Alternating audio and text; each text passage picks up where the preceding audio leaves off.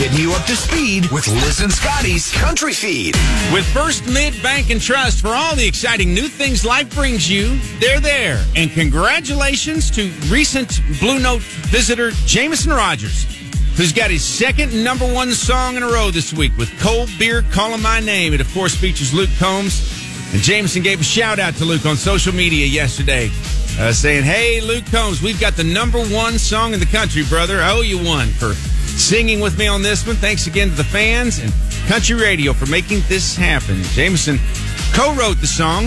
It's the first time that he has topped the charts uh, as an artist with a song that he also wrote. It's his second number one song. His debut single, Some Girls, uh, was already a number one song, and both of them appear on his debut album, Bet You're From a Small Town, which is out now. This is really cool. Luke Combs is featured on a new episode of Meat Eater, which is a Netflix series starring hunter enthusiast and conservationist Steven Rinella. Combs stars in the first installment of the show's 10th season, where he and Rinella are in search of a pronghorn, which is like a deer like mammal native to the plains of Wyoming. Combs recently shared pictures on his Twitter, and it looks like he caught something, so check that out. It's the Country Feed with Liz and Scotty on Clear 99.